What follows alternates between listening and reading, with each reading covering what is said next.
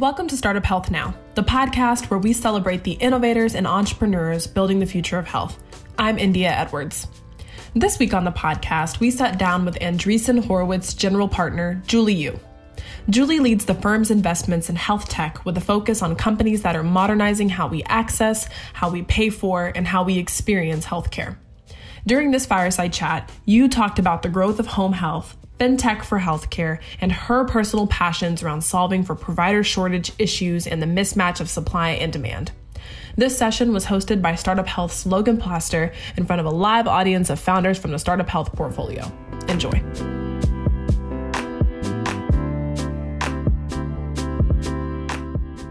Welcome to this week's Startup Health Fireside Chat. Uh, I'm your host, Logan Plaster, and it's my pleasure this week to bring you a conversation with Julie Yu, general partner at Andreessen Horowitz. Julie leads the firm's investments in health tech with a focus on companies that are modernizing how we access, how we pay for, and how we experience healthcare. Prior to Andreessen Horowitz, Julie was the co founder of Kyruus and VP of product at Generation Health, in addition to uh, a host of other positions. Before that, she studied computer science and pre med at MIT, genomics at Harvard, and business at Sloan. So we'll barely get to scratch the surface on all of that experience, uh, Julie, but we will do our best. Uh, Julie, thank you for joining us for this week's Startup Health Fireside Chat. Thanks so much for having me, Logan. It's great to see some familiar faces in the crowd, so I appreciate folks showing up for this. So, Julie, let's start a high level. Let's start macro. You've been at Andreessen Horowitz for two years, about is that right? Is that around That's the right? I celebrated my two-year anniversary just a couple weeks ago. Happy birth, happy job, uh, job anniversary. Uh, let's start top line with uh, an understanding of how the firm thinks about investing in health technology at that high macro level. What are some of your top line strategies right now for investing in opportunities that you think are going to shape the future of health? Yeah, um, thank you for having me, Logan. Um, and you know, just to at a baseline and, and core to our model here at Andreessen Horowitz is that first and foremost, we are ex-founders, backing founders, trying to be the VCs that we all wish we had when we were building our own companies. Um, so I think um, I'm certainly on the bio and the healthcare team. Uh, 100% of, of, the GPs, um, the general partners, have been founders in the past. And um, across our firm, I would say the vast majority, if not all, um, folks have had at least you know significant operating experience in the tech world, um, and then lots of, of ex-founders as well. So you know that was really kind of the genesis of why Mark and Ben started this firm was you know at the time that they started their respective businesses, certainly at the time that I started mine in 2010, um, there really were not um, a ton of operators in the market, and more so there were not a lot of firms who necessarily bet on the founding team to be the long run leaders of their businesses. Um, we, you know, back then you saw a lot of folks bringing in professional sort of management, you know, hired guns and replacing the founders, um, you know, in the course of the growth uh, phase. So, so that was, you know, fundamentally what Mark and Ben wanted to change was, you know, really betting on technical founders um, for the long run leaders of the, of the companies and, you know, obviously using technology as a fundamental lever in, in how these companies would scale and transform the industries that they were touching. So we very much have taken that into our healthcare franchise. Um, we, we frankly started investing in healthcare only very recently. Um, in, in fact, Mark actually famously declared, I think many, many years ago, that he would never invest in bio and healthcare because he felt that these were two industries that were intractable with regards to the, the adoption of healthcare.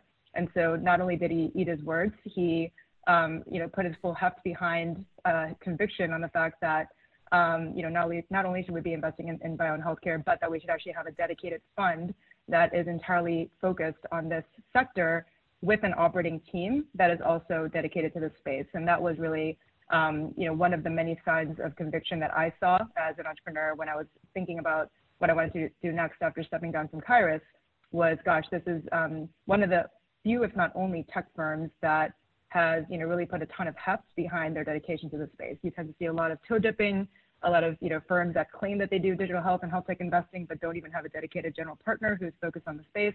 Um, we're exactly the opposite, where we now have about 40 folks who are entirely dedicated to our sector. So that's um, you know one big element of, of, how we think about the world.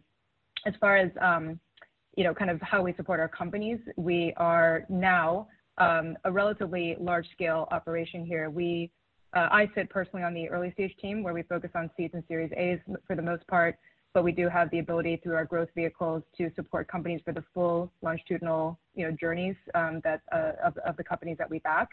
And I think that's relatively unique and, novel in our healthcare space, right? It was only um, until firms like us started doing this that there was dedicated singular firms that um, were able to you know continue to double down on the companies that they invested in the early stages and really de-risk the financing strategy for the companies that they were backing.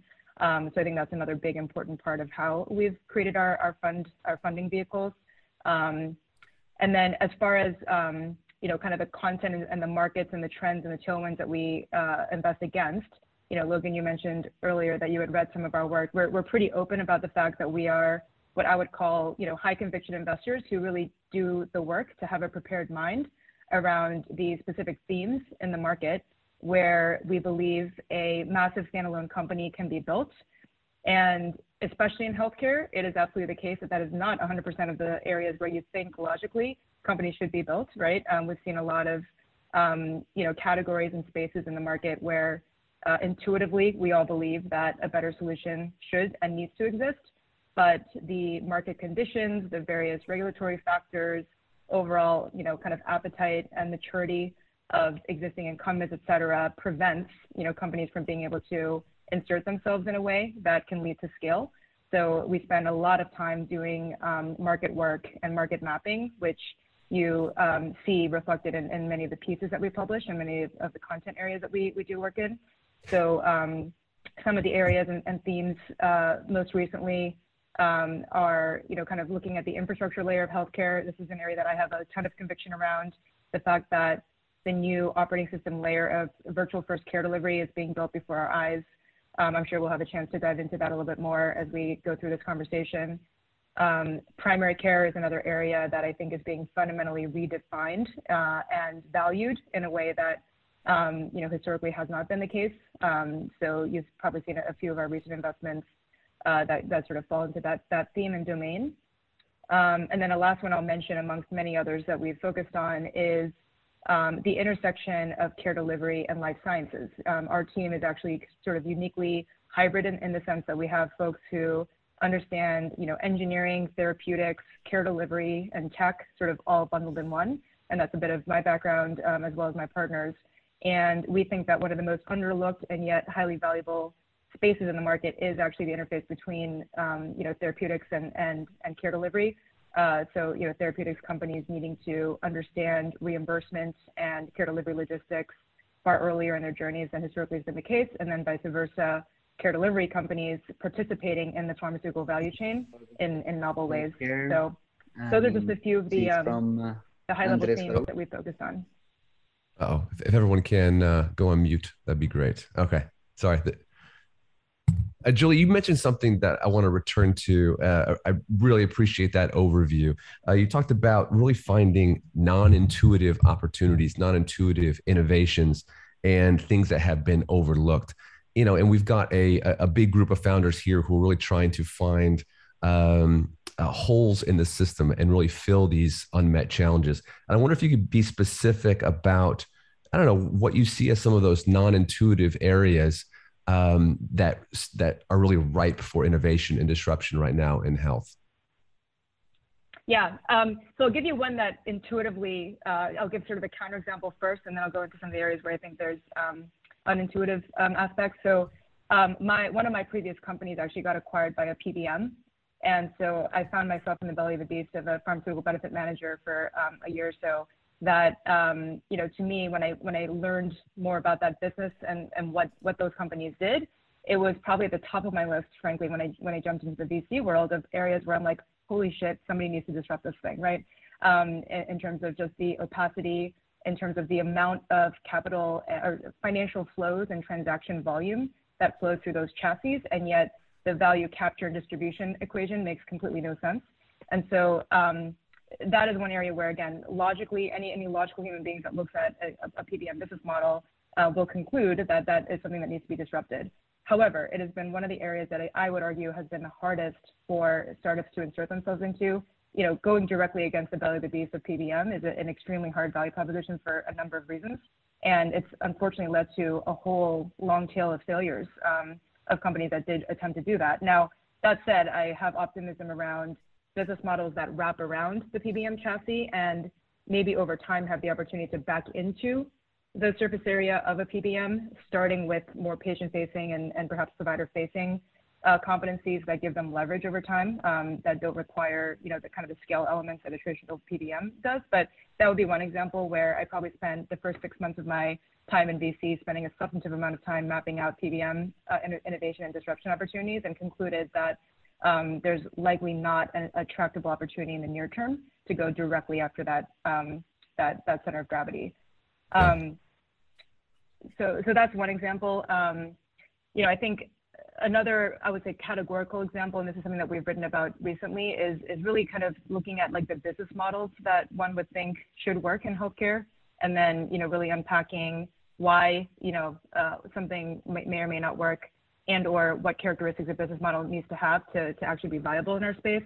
Um, and with you know the third party payer system that we have, obviously there's um, a tremendous amount of complexity to that. But I, I do, I will say I'm a turnaround um, case in terms of believing in the power of direct to consumer in, in healthcare. I was um, a lifelong enterprise gal growing up in you know enterprise SaaS before this and um, you know really B2B focused businesses uh, for the most part. But I do um, gen- genuinely believe in consumer consumers first of all bearing more of the cost out of, out of pocket these days, um, as well as you know consumers actually being considered a true payer in the sense that below your deductible you have the opportunity and the need to shop, and therefore there is a huge you know chasm of um, of opportunity for, for companies to actually insert themselves into that, that zone where if you're just relying on kind of traditional services and, and marketplaces, you're not going to find anything, frankly, that's even affordable let alone um, compelling from a consumer lens. So, um, so that, that's another one where I think a lot of traditional healthcare investors um, will look at B2C business models and write them off um, because they, you know, just simply haven't worked in the past and are in the overall grand scheme of things a small component of overall healthcare spend. Um, but I think we're, there's actually a number of, of examples that you can point to now that are bucking that trend that um, I think have been underappreciated in the past. You know, I want to get more into kind of how you practically work with startups that you partner with and that you invest in. And maybe a good way to do that would be to walk us through one or two of your most recent investments. I read about your uh, work with Patina Health and really kind of outlining um, why you were passionate about backing a company uh, that had a, a focus on older adults. Uh, so, so, maybe you could unpack a recent investment as a way to explain kind of how you work day to day with investors through the full journey of investing in the company. Yeah, sure. Um, Patina, I think we've had like six or seven announcements in the last couple of weeks. So I'll try to pick one that um, is uh, thematically relevant. excites Actually, you let me, let me... that you're particularly excited about. Oh, they all excite me, Logan. Um, but uh, so uh, one that is actually, I would say, um, highly representative of our, our, core thesis about the infrastructure layer of healthcare is Sprinter Health, which we announced a couple of weeks ago. Um, this is a company that is basically enabling uh, last mile on-demand home health services and partnering with other providers and payers to be the home health, you know, enablement platform essentially for those businesses. And the core thesis here is, is twofold. One is um, the new tech stack for virtual first care is one of the big themes that we've written about, where um, you know every every uh, provider business, I believe, will need a home health component to their operating model.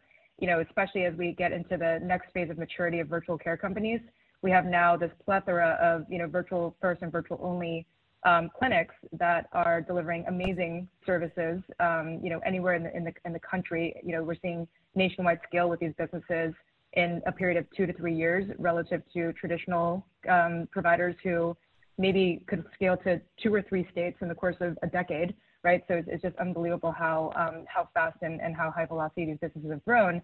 And yet there are significant limitations to their care models by virtue of the fact that they are virtual only, right? So even if I'm sending a device to your home, um, the, you know, the ability to actually physically uh, support the patient to physically also literally see the environments within which they're living and be able to make care, to, care decisions personalized to those environments versus in a vacuum.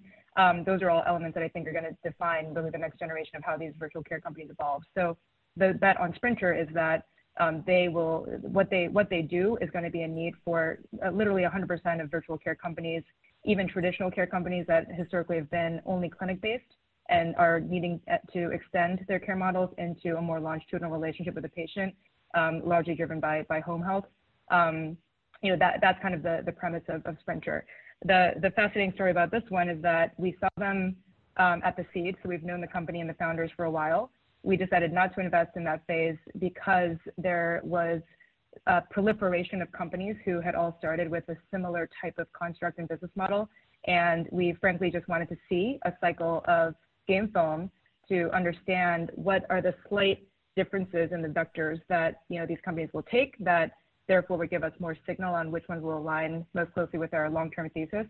And this was a company that um, within six months of their seed being raised we um, saw, you know, a various number of things, one of which frankly was just the velocity with which the, the founders were able to execute that gave us conviction on um, moving in uh, for the kill, so to speak, um, you know, in, in sort of a proactive fashion. So, um, you know, that's a great example of both uh, thesis alignment where we had a prepared mind. We had, you know, met every company in the space, um, knew exactly what we were looking for and decided not to make an investment because we didn't see the signal yet and then on the basis of you know forming that long-term relationship with the founders, um, we're able to get to conviction quickly uh, based on um, just a small amount of progress that that company made um, in that space. So that's one of several examples that I can share here. Yeah, it's clearly a very uh, knowledgeable and thoughtful approach, uh, very data driven. I wonder what some of the uh, intangibles are for you when you're looking at these teams and you're really trying to decide uh, is this a team that has the uh, the fortitude and the mindset to withstand the the bumps of the startup road? What what are some of those intangibles that you look for? Yeah, um, you know, a lot of it boils down to velocity. I think that's a word that we use a lot internally to talk about teams, and we almost assume that whatever the, especially because we're seeing a lot of companies at the seed stage, um, we just assume that like whatever they're articulating about what the company is is going to be 80% wrong and that they're going to you know need to learn exactly what the form factor of the product is going to be what the business model is going to be um, the insertion point um, the human labor components. That all of these variables um, are things that you know we just know are, are, complicated. And so really what we're looking for is not that they're right the first time but more so that they the speed of learning and willingness to um, aggregate resources in such a way that they can maximize the surface area of learning uh, in those early stages is um, is is outsized. So that, that's like a big part of you know what I care about on the team is really the velocity function. Um, how do you um, how do you measure that? I'm I'm curious how you gauge um, velocity in a company. Yeah, I mean, this is what you, you use the word intangible. This is something that's like, you know, it's, it's hard to quantify. Um, it's not it's frankly not even revenue. Like i think there's obvious like metrics that are quantifiable that you, you might be looking for. Sure that's important. And you know sort of number of like logos number of patients under under management all, all of those things absolutely are a i would say like a a, a symptom of, of someone moving more more quickly than others. But you know frankly it's um, you know companies a lot of companies will send like a monthly update to their um, investors and kind of friends and family right? The speed you, you see the speed of learning in there where it's like here were seven things that we hypothesized in June. And then by August we've we've either supported or refuted all seven of them right? It could be the case it's it's always good to you know both refute and support hypotheses but you know that articulation of um, exactly what you proved and, and disproved um, to me is, is is one sort of sign um, it's also like you know quality of, of talent that's being attracted to the team, right? If, if I'm blown away at the caliber of folks that are being attracted to the mission, um, you know, that's another, another signal, um, especially in the early stages. And, um, and then I would say, you know, again, the, uh, this notion of sort of the ability to attract resource. Um, some of the companies that have been the most exceptional in the early phases, you know, come to me after four months and they say, I've assembled like an advisory board of folks that just want to help us. Hmm. and um, and they all happen to be folks that I was like, oh well, if you had asked me who you know I would have recommended to be advisors to your business, like those would be it. So you know, people just, that just kind of get to the answer, um, you know, without me having to dictate it to them is um, is another example of that. I love it. I love that idea of the velocity at which you are testing and proving or disproving your own hypotheses, and then sharing that with your uh, friends, you know, friends and supporters. Um, Um, let's get to a few questions from the chat. We've got a number of them coming in, and I want to make sure we have time for all of them. So let's start with the top. Let's start with Edward Hinton from uh, Cancer U. Edward, you can come off of mute, uh, explain briefly what you do, and ask your question. Sure. Thanks, Logan. Hey, Julie. Uh, yeah, Cancer U, we're an online uh, platform for cancer patients and caregivers to help empower them on their cancer journey. Uh, we're a a B to C to B company with uh, revenues coming from pharmaceutical companies. Uh, my question is I was reading recently, I think it might have been in Crunchbase News, about large VC firms such as yourself uh, dipping into the seed rounds with, with actual seed funds. Um, do you have any thoughts or on the uh, what metrics you would need uh, to see or traction yeah, um, thanks for the question, Edward, um, and congrats on what you're working on. Um, so we've always done seeds. I mean, I, I think it's a sort of a mis, um, you know, misunderstood, you know, aspect of our like just the nature of what we've we've been doing. We've been doing seeds since day one. I think what has changed though is the definition of what is a seed, right? So these days, arguably, seeds are the new A or A or whatever it is. Yeah. So seeds are basically what A's used to be, and pre-seeds are essentially what C's used to be. So if you're talking about seeds as they stand today, generally speaking, most of the seeds that we see have raised a pre-seed round that is akin to what a seed might have been back in the day. And for the record, my seed when I raised um, uh, my first round at my, my previous company, Kyruus, was a $500,000 check, which at the time was a huge amount of money. So um, now we're talking about orders of magnitude bigger in terms of what a seed looks like. So um, if in fact it is a seed that had raised a previous pre-seed that, you know, maybe let's call it one to $2 million, um, you know, honestly, that for me, it's more about like, did the company successfully get into market? Full stop, right? And that gets back to the velocity equation that I, I said earlier. Metrics, sure, if you have metrics, um, we'll, we'll, definitely look at them. But at that point, it's less about the metrics per se and more about uh, it goes back to the hypothesis thing. Like, what were the three things that this company was seeking to prove when, or disprove when they initially went to market? And were they able to successfully you know, collect the data that they needed to, to do that. So um, that, that's kind of the framework. I would say by the time you get to your Series A, that's more where we start to think about, you know, hard metrics and signs of product market fit. So that's where revenue will matter, growth will matter, um, retention will matter, and you know, just a general understanding of the contours of the business model, both near term and long term, will matter. So um, that's that's generally, Edward, how we've just uh, kind of defined it is sort of seed is more about market signal and the ability to simply get to market, which again, as we all know, is not trivial in the healthcare space. And then um, at the A is really more where we start to look at metrics and signs of product market fit. Thanks for the question, Edward. Let's go to Everardo Barojas from Prescrypto. Everardo, you can come off mute. Thanks, Logan. Hi, Judy. So I think, hi. Well, first, uh, we are doing electronic prescription infrastructure for LATAM. And I think that the, the, my question ties in nicely with the past question and the changing like standards of what seed and pre-seed have been uh, in the US and especially in the Bay Area. So I know that you've been looking to invest um, in Mexico and like a seed, maybe we're like at a stage where a seed here is looks a lot like a seed in your first company, like a $500,000 check. Mm-hmm. Um, but how do you see you guys investing in, in Latam and Mexico in specific? Do you see yourselves developing like a specific knowledge of a very complex market here or applying like uh, whatever has worked in the US and trying to extrapolate it to Mexico?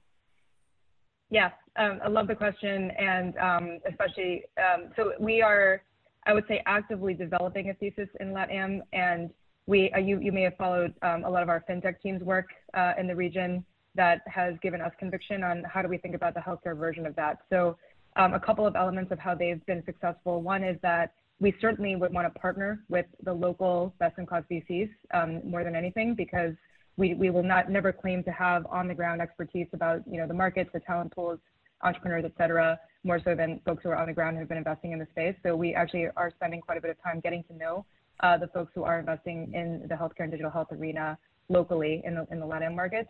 Um, and then, you know, two, I think to your point, like it's a lot of pattern rec, right? It's we if we have high conviction on models that have worked here in the U.S., we're going to be more likely to have conviction on the version of that in LATAM that we um, understand at least the product and you know the, the go-to-market motion uh, at a high level.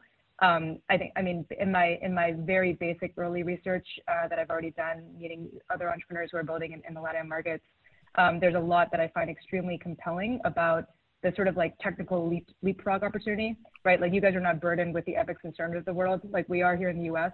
Um, doctors use WhatsApp to communicate with their patients and you know, there's a lot of um, interesting sort of like acquisition motions that I think are possible that like just wouldn't fly here in the US.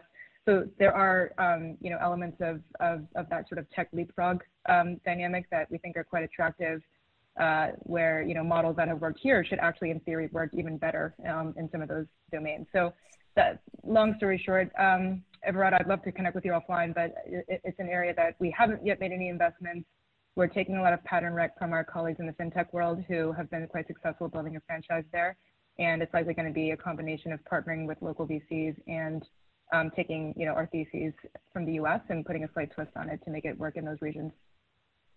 Thanks, Julie. I'll follow up on that. Thanks for the question, Great. Everardo love that word, Julie, about uh, leapfrog opportunities. You know, we're backing companies in 28 different countries, and it's something that we've come back to again and again. These really special opportunities that exist um, in places like Mexico, where Everardo is innovating. So, w- love to hear you hear that uh, say that.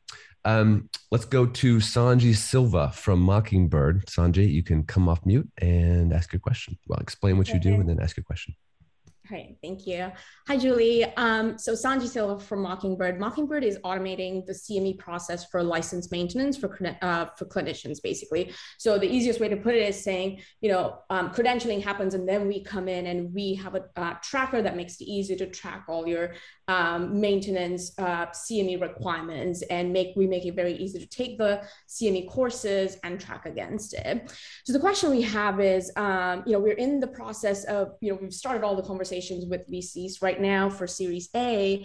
And one of the things that, uh, of course, gets asked is the MRR ARR. You know, usually it's the one million in ARR um, hurdle, if you if you will. And the nature of some of our, you know, clients um, of how they come on board is usually we have what we call a pilot or a phase one or and a phase two, or we get maybe 30 users, and then with the potential for a hundred or sometimes even thousands of users exist um, so we're, we're now calling that contracted revenue. Um, so the question is, is contracted revenue perceived as equal to recurring revenue from a VC perspective, or is there a discount on that? Um, and how do we get investors to get comfortable and confident in our growth projections? Yeah, awesome question. I love this because my company was also, we, we, um, we use like the CAR to R uh, measure. So I think that's actually something that it has a lot of unique nuance in healthcare and you know this is going to sound like a self-serving statement, but this is where I think if you have a business model like that, um, targeting healthcare specific investors who actually understand the space and B2B business models in this in this particular domain um, is going to do you well because um, like I totally get that dynamic and I think it's super important to have both committed as well as um, the demonstration of the conversion path from CAR to R, right? So to answer your question, Sanji, like I think um, CAR will certainly, I don't know that discount is the right word, but we will look at CAR and R separately. And to me, the more important thing is the line of sight to conversion, right? Because um, there, there are many, many, even publicly traded companies, frankly, where the CAR to R backlog was what killed them uh, at, at scale. And so um, that, that to me is the more important piece is either whether it's conversations with your customers that can verify, like, yes, we intend to up our contracts in XYZ manner to get to that car, or actual demonstrated conversion um, within your book of business that shows what the time horizon is for that conversion and the level of confidence that you can place on that conversion. So that would be my quick answer. Happy to talk more offline about it, but that's where I think it is a fairly nuanced um, concept that is kind kind of specific to healthcare when you're selling to these enterprises. That I think it's behooves um, to uh, to try to target healthcare investors who understand that dynamic. Right, thank you. We'll definitely follow up, Julie. Thank you for the questions, Sanji. These are uh, fantastic questions, and even more are coming into the chat. So uh, we are. I'm excited to, to have all these uh, brought to you, Julie. Um, Next, let's go to Raj Amin from Wise Therapeutics. Raj, you can come off mute and ask your question. Cool. Yeah. Hey, nice to meet you, Julie. And uh, thanks again, Logan and team. Uh, I think these conversations are really awesome. So, uh, so thanks for doing it. Uh, so, just a little bit about Wise. We are focused on subconscious cognitive training through casual games. We're in the PDT space, and so uh, coming out of the health conference, it was clear to see there's a lot of focus. There's actually a whole track on PDTs, so that was great to see. Um, besides evidence, which is obviously at the core of PDTs, what else are you looking for when you're looking at companies in the space? What else do you want to see in terms of traction outside of just the clinical evidence? Yeah, PDT is super interesting space. Um, you know, a couple things there. One is uh, certainly the clinic. I mean, I would actually emphasize the clinical evidence, which I think is something that doesn't surface itself enough in diligence processes. Like we care deeply about clinical rigor here on our team. We actually have two clinicians on our team. We have research scientists on our team. We will dig into the work and read the papers, um, so to speak. And um, you know, uh, like you'd be surprised, or maybe you wouldn't be surprised at how many companies don't have that evidence base. But um, that is something that is super critical. Um, so that, that's one piece. You know, we do spend a, a, lot of time with, you know, folks from the sort of the FDA domain, the regulatory side of the house mm-hmm. to understand how they're thinking about the space, right? Because the other, the other mantra that we have is, um, you know, we, we, we, we're constantly blown away by how many new ideas there are in digital health and, and other markets in general. But the, the reality is, is that the market can only absorb a certain number of new ideas in a given period of time and it's you know that that's a big part of our job is figuring out what is that the timing of you know these things that again seemingly should exist but you know the, the system needs to be able to absorb them in um, in a in a time horizon that makes sense for our investment um, you know kind of mandate so mm-hmm. that's another area where we spend a lot of time with with the market and you know whether it's payers whether it's FDA whether it's employers if you know if, if you're going down that route um, really mapping out like what are the one or two key categories that we think will emerge in the next 18 to 24 months that um, you know would would give us confidence or not give us confidence that you know this is a this is the right kind of company to bet on in, in that particular space. So yeah. those are just a couple of elements that that come to mind. That's great. Do you how high do you prioritize say pharma relationships or kind of commercial agreements relative to evidence in that context? Uh, super important. I think it's um, because the space in general is so nascent. Um, having both would frankly put you ahead of the pack in many ways. Um, so I would say absolutely critical. But um, uh, you know, it's it's a matter of timing, and if companies are able to crack those two nuts uh, in parallel in the early stages, I think that's a pretty strong marker of um, of performance. Awesome. Thank you. Raj, thank you for the question. Uh, we're just going to keep it rolling in the chat. We've got a question from Peter Arian from Juna, uh, a recent addition, uh, as with uh, Raj, I mean, to the Startup Health portfolio. Uh, Peter, awesome to have you on. Uh, go ahead and ask your question. Thank you. It's an honor to meet you, Julie. Um, so I'm the founder of Juna. We provide at-home STI testing and behavioral health support for Gen Zers and the LGBTQ plus community which we believe is an extremely underserved market. Uh, our focus is PrEP testing, which uh, we're in network with Kaiser Medicare and Medicaid for the state of California. Um, I was just wondering, what are your biggest interests for consumer health? Obviously, with the 20 with the 23andMe acquisition of Lemonaid Health, huge game changer. Um, you know, where do you see that path going with other companies like Ancestry um, coming in? Do you think that you know what areas interest you the most in the space? And what do you look for in founders personally? Like what are the, some of the things that stick out to you the most? Yeah um, uh, nice to meet you peter and i've heard a lot of you guys have generated quite a bit of buzz around your company so congrats. Thank you. Um, so I think, I mean, what, one, one, one sort of dimension of companies that I think are showing uh, quite a bit of success actually are, are those that are in this in the domain that you're operating in. So areas where there is like a social stigma associated with a service that um, otherwise is available in the traditional healthcare system, but requires you to expose yourself or be vulnerable in a way that's not, um, you know, socially acceptable.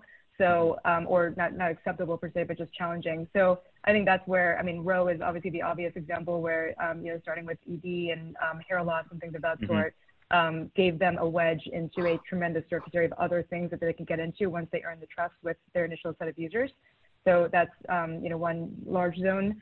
The other thing is um, I think now I mentioned earlier just kind of with pay, with consumers increasingly becoming a major payer class in and of themselves, and the access issues related to basic low acuity services, and the fact that so many of these basic low acuity services can now be delivered in a cost effective fashion that's like a no brainer to pay out of pocket for large swaths of the population.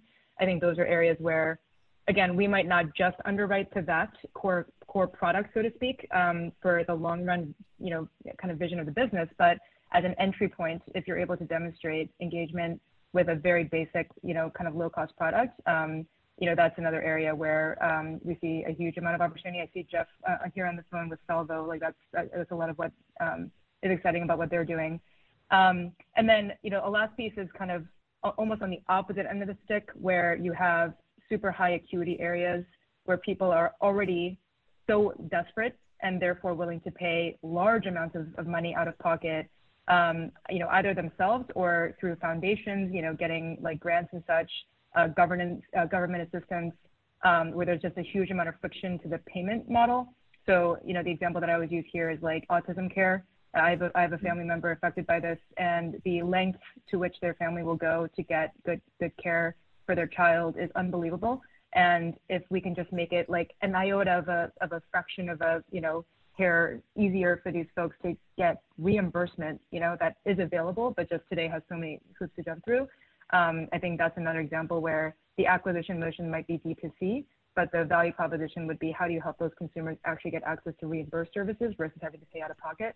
So those are three examples, Peter, that come to mind. Um, but I would say like categorically though, this is, as I mentioned earlier, an area that like I had not fully appreciated how much um, surface area there was of opportunity today, you know, versus something that maybe is on the come in the future. And I, am I'm, I'm super, we're, we're super excited about it here and, and spending a lot of time in this uh, domain. It's awesome. Awesome. Thanks Thank for the uh, the question, Peter. Everyone's asking such great questions today that you're making my job very, very easy. Um, all right, let's go to a question from Lawrence from Avo MD. Lawrence, if you want to hop off mute, you can go ahead. Hi, um, we're Avo MD. Um, we're creating no code um, uh, modular clinical decision support so can integrate into any EHR or completely work standalone.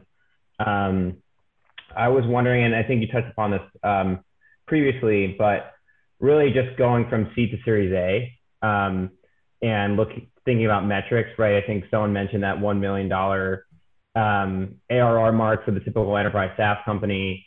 Um, do you think that threshold exists for you know a lot of health tech companies, especially provider facing ones? Um, and kind of part two to the question is like, what other kind of quantitative metrics do you look at to help validate your hypothesis that there's a product market fit?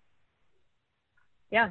Um, so I would say if you, um, first of all, I'm a big fan of the type of product that you're building, and I think that's you know one of the areas that um, benefits from looking a lot like you know other kind of SaaS like traditional enterprise SaaS products because I think your the universe of venture firms that you can tap into is much larger than if you're like a tech-enabled service or something much more esoteric that um, non-healthcare investors won't be able to grok.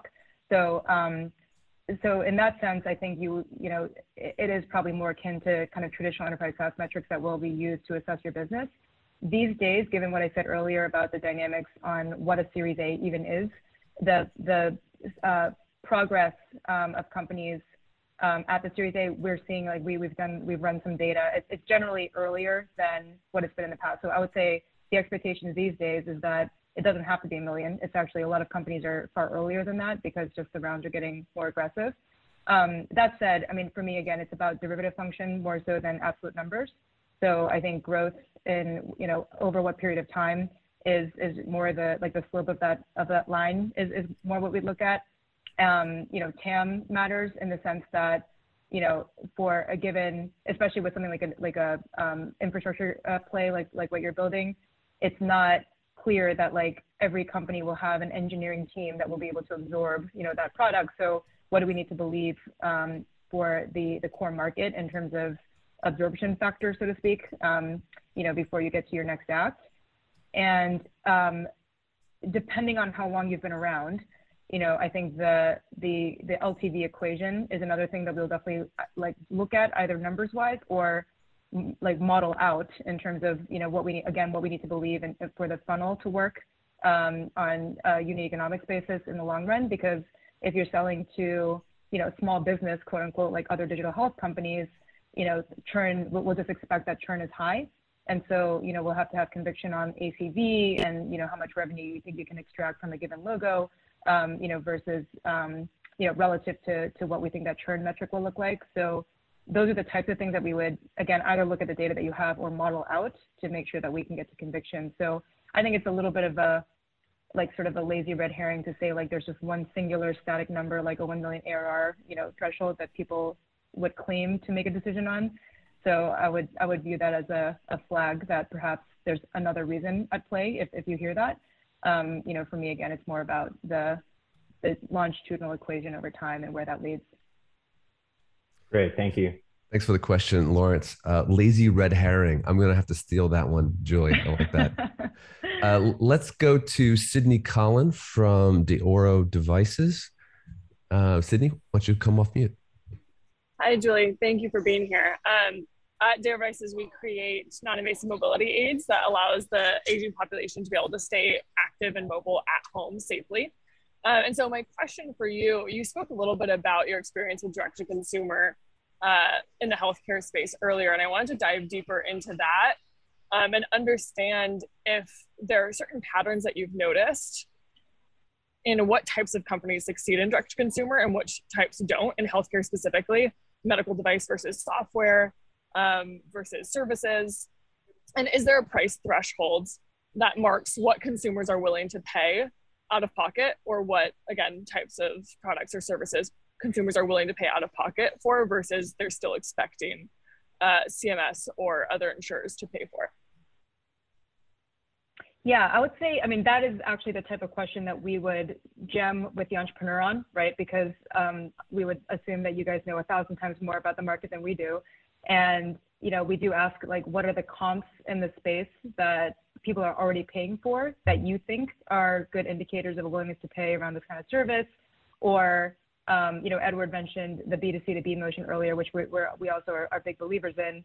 How, to what degree have you been able to articulate that the B2C motion is a path to a potential downstream reimbursement rail or you know other um, subsidization mechanism and what the, and working backwards from that, like what does that need to look like? So um, that's another you know sort of flavor of that. Um, so yeah, I guess my short answer, Sydney, would be that like talking through this question and understanding to what degree has the entrepreneur gone through the idea maze of figuring out and even validating doing tests right like these days it's so easy to spin up a test on facebook and you know get people to um, drive to a landing page to validate whether or not they'd be willing to engage in a product that is priced in different ways and, you know, sort of run a, like an AB, ABC test, um, you know, all the way to looking at other established net. We, we actually now finally have like other, you know, healthcare uh, cash pay uh, uh, benchmarks that we can look to that we didn't have before. So um, yeah, to me, it's less about like an exact absolute threshold. Um, it's more about the process by which you unearth what is the likely, um, you know, price point and how does that then tie to a longer term business model if that's what in fact you're doing. I think it's you know to double click on what I said earlier. Um, I, I, actually I meet with like Z at Ro is a great example of this, where I think it's going to be inevitable that at some point, if he continues to expand his business model the way that he envisions expanding it, he will have to tap into reimbursement, even though he you know always always says that he's never going to do that. Um, so you know th- that's the kind of you know kind of vector that we want to be able to see is um, is this a category that is reimbursed? If not, and that is you know something that you intend to do over time, what what gives you conviction that that that path exists? Like, have you had payer conversations? Is there you know some research that you've um, looked at that makes the the economic case that payers would be should be willing to, to reimburse for this? Um, so you know level of, of, of sophistication around that answer set is is probably where where we start. Okay, that helps. Thank you. Awesome. Awesome. Thanks for the question, Sydney. Uh, in the interest of time, I'm going to roll up a couple of our questions uh, that are on similar themes. Uh, we've got two questions, two, two people, uh, Sasha Heppel and Vitali uh, from PigPug uh, both want to know about your um, willingness to invest in devices and med tech versus sort of an understanding that Andreessen Horowitz focuses on software oriented products. Yep, um, great question. We, we do, so what we don't invest in is where the hardware itself, um, you know, I guess, let me, let me say this a different way. The, what we care about is the, like the leverage that you get out of software type businesses, right? The ability to iterate quickly, the ability to, um, you know, to scale, et cetera, et cetera. So um, it's less that we don't invest in hardware. It's more that if your if your business has a hardware component to it, uh, how do you um, not be bottlenecked by the product development process that typically is much more monolithic with hard, hardware versus a software component? We do actually have a number of, of companies that have you know hardware in their model, um, whether it's you know um, like Nautilus is a company that went public that has an actual device. Um, Levels is a you know metabolic health company that uses CGM. So in those businesses, we got the conviction that the software layer of what they're doing is really where the core IP is and what drives you know the innovation um, you know kind of roadmap for the the future lines of, of products and lines of business versus the device itself being kind of the standalone product. So um, it's not a hard no. It's more just how what is the role that hardware is playing in your business model. Gotcha. Okay. Appreciate it. Okay. We also have two questions from Andrew Garza and Ismail from uh, Innovarex about your interest in uh, investing in African opportunities. Um, well, why don't I go ahead and invite uh, Andrew to represent the two questions? So you were the first to, to drop this. Andrew, why don't you come off mute and um, and go ahead and explain? Cool. Um, th- thanks, Julie. Th- thanks, Logan. Uh, so I'm, I'm Andrew from LifeStores Healthcare. Uh, we are trying to democratize access to, to quality primary healthcare in uh, different parts of Africa, starting in Nigeria. Um, we've started out uh, in the pharmacy space since that's where most people go for their, their primary healthcare needs um, by providing a, a, marketplace that lets pharmacists buy quality medications. We also give them software to run their businesses. Um, so uh, questions for you were one around um, your interest in healthcare opportunities in Africa, and then two, and uh, you know only if time allows and i'll, I'll defer to you on this logan but uh, your interest in, in marketplace um, opportunities in, in the healthcare space. Yeah. Thank you. Um, so on the first question uh, yeah no thanks for the question andrew. Um, i think similar kind of a mindset and approach to what we said earlier about latam in general. Haven't made any investments yet outside of the us very intellectually curious about markets in which there are these sort of like leapfrog opportunities and where there's pattern rec on the types of companies and businesses that can be built relative to our core theses here in the US. Um, would frankly love to be educated by you, Andrew. We haven't spent as much time in Africa as we have in, in LATAM, so would be happy to connect with you offline to learn more. Um, and then on your second question about marketplaces, um, I love marketplaces. I've grown up in a number of what, you know, if you unpack the core product, ultimately we're marketplace type businesses. There, I mean, a lot of the big businesses in legacy healthcare one could describe as a marketplace, right? I mean, I mentioned PBMs before, like what is PBM but a two-sided marketplace? Um, you know, GPOs, um, you know, clearinghouse companies, these are all marketplace businesses at the end of the day. So I think um, I'm very bullish on that. I think probably the, the distinct difference in opportunity set these days is that you can have consumer facing dimensions to it that probably weren't, you know, um, existent before. So I do think that there's a huge opportunity. I'm I, my company actually grew up next to ZocDoc, which was, you know, arguably one of the first sort of consumer-facing marketplaces in healthcare. I'm a huge fan of what they did. They were kind of pseudo competitors to my company, so it was kind of fun to grow up next to them. I, I still think there's a lot of, you know, run room on models like that because it's kind of crazy to believe that we've had such an explosion of virtual care options in the last couple of years, and yet no single place to go like shop for them in a way that also respects your insurance coverage and you know other factors that are um, esoteric to the space. So I, I would I think we will li- likely see the emergence of more and more of those kinds of players um, in the out years. Great, thank you. All right, awesome question. Um, let's just keep rolling. Let's just keep. Let's get to as many of these uh, questions in the chat as we're as we're able to. Julie, uh, this is great. Such good questions. Uh, Jean Anne uh, from UnaliWear, Jean Booth. Why don't you come off mute and ask your question? Sure. Hey, Julie, I'm Jean Anne Booth. Uh, we have an Apple Watch for seniors. And um, I, I was I was interested because when you were talking about you know the intuitive and non-intuitive technologies, you could see tech, which is what I call the technologies for those of us who are a little older, as both intuitive and non-intuitive. And and so I'm really interested in in you know Andreessen Horowitz's perspective because there's over a billion people worldwide above the age of 65, 56 million of us in in the U.S. alone. So, what are your thoughts on silver tech? Um, Jean, my, I had an audio failure halfway through your question. Were you asking just about um, how we think about opportunities for uh, seniors? Opportunities for silver tech, yes. Yeah. Particularly technology. Yeah, I mean, and, and specifically device-based technology. That's right. Um, well, so I, I kind of believe that that it kind of has to be because you know you can't see, can't hear, can't touch. But but you don't have to look at it that way. Yeah, I mean, we're we're senior care is, is a core thesis um, that we've invested against in multiple companies. Um, you know, Devoted is an interesting company where, where uh, it's a Medicare Advantage, you know, full stack Medicare Advantage plan, Payvider type model with an integrated, a vertically integrated care model um, in its core as well. They've actually partnered with Apple Watch and many other device players to make that a core benefit. Um, you know that they will literally give to, for free to their members because they see the clinical economic benefit of, of the remote monitoring component so um, we have a number of examples in our portfolio that have embraced that, which you know is a reflection of our excitement about the space in general.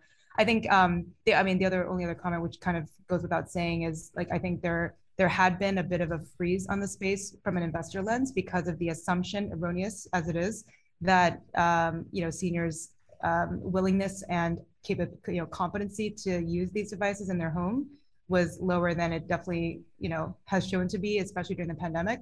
So I think that you know that's probably an assumption that's been thrown out the window at this point, hopefully by most. Um, so you know we we definitely um, you know all have uh, strong belief that that's that's not the case. Um, the last thing I'll say is I, you know the a lot of how we, we view investments in general is looking at like the reimbursement tailwinds and to what degree is this something that is actually being reimbursed in a mainstream fashion. I think the fact that you are seeing so many traditional Medicare Advantage plans now um, you know make these types of devices available to their membership as part of a supplemental benefit is um, a huge uh, positive sign that you know this is kind of it's here to stay. So um, you know I'll, I'll take it back to the comment i made earlier about how we view hardware. Like i think we would bet on the basis of the software layer of that kind of product being a long run you know leverage point for the business more so than the device itself. And and you know ideally um, a, a, high a compelling roadmap for how that device itself evolves over time. But um, those are some some high level thoughts Thanks for the question, Jeannie. And I think you. we're gonna we're gonna try to squeeze in one more question while while that's being asked by Jim Fang from Fixable. Be thinking about if you've got a sort of greatest insight that you'd like to reflect back to the group about what you've heard today. Uh, there's been a lot a lot of wisdom has been shared. So drop uh, your your name in the chat if you'd like to share even a one liner of something you took away uh, as a way to sort of share that knowledge with the group. So, Jim Fang from Fixable, why don't you go ahead and ask your question uh, on the clock? You've got a you've got a minute or less. All right, give me a quick one. My name is Jim uh, from Fixable. We're a pain prevention platform. Utilize um, artificial intelligence and, and augmented reality to get people out of pain, prevent, and better human performance. Quick question for you. Um, what do you think about uh, slightly moderate competing products within your portfolio? And do you is that a hard no for you guys, or is that something you kind of like? Ah, oh, they're kind of in the same field, but let's let the best one um, battle it out. Yeah, so we we think about this a lot, obviously, because we have um, the privilege of working with such ambitious entrepreneurs that they all want to do everything eventually. So um, it's a it's a first class problem to have.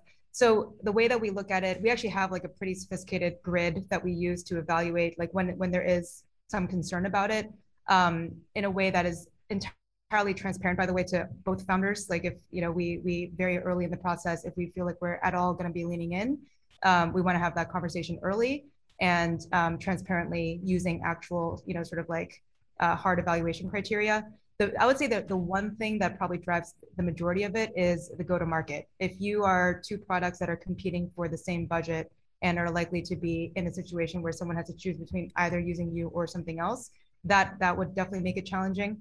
There's plenty of examples where the same exact product is actually being sold into very very different channels where you know seemingly on the surface it might look like a competitive investment, but um, based on that analysis, we don't think that they will ever, you know, in the near term at least, compete directly head to head.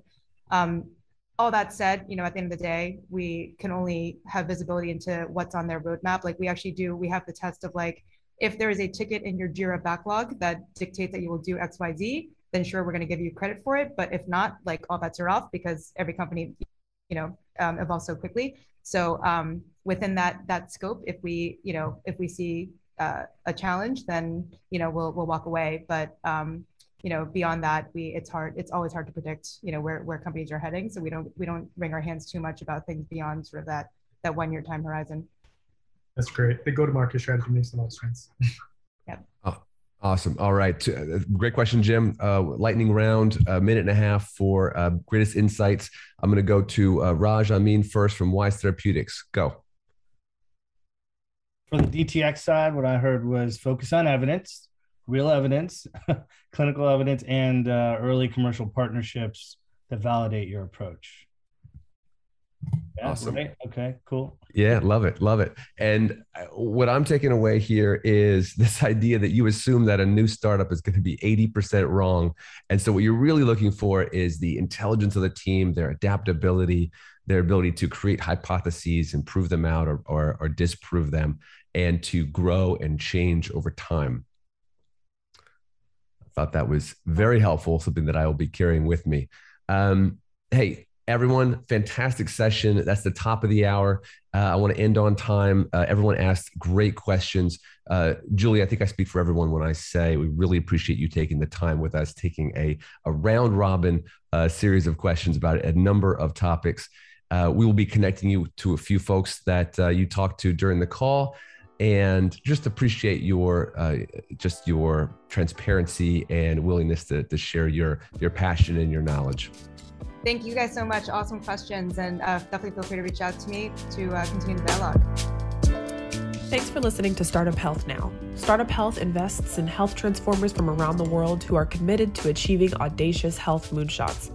If you want to learn how you can join this community of entrepreneurs, or if you want to connect with one of our 380 companies, go to startuphealth.com. If you'd like to learn how you can invest in our Health Moonshot Impact Fund in collaboration with AngelList, go to healthmoonshots.com. Thanks for listening to Startup Health Now. We'll be back next week.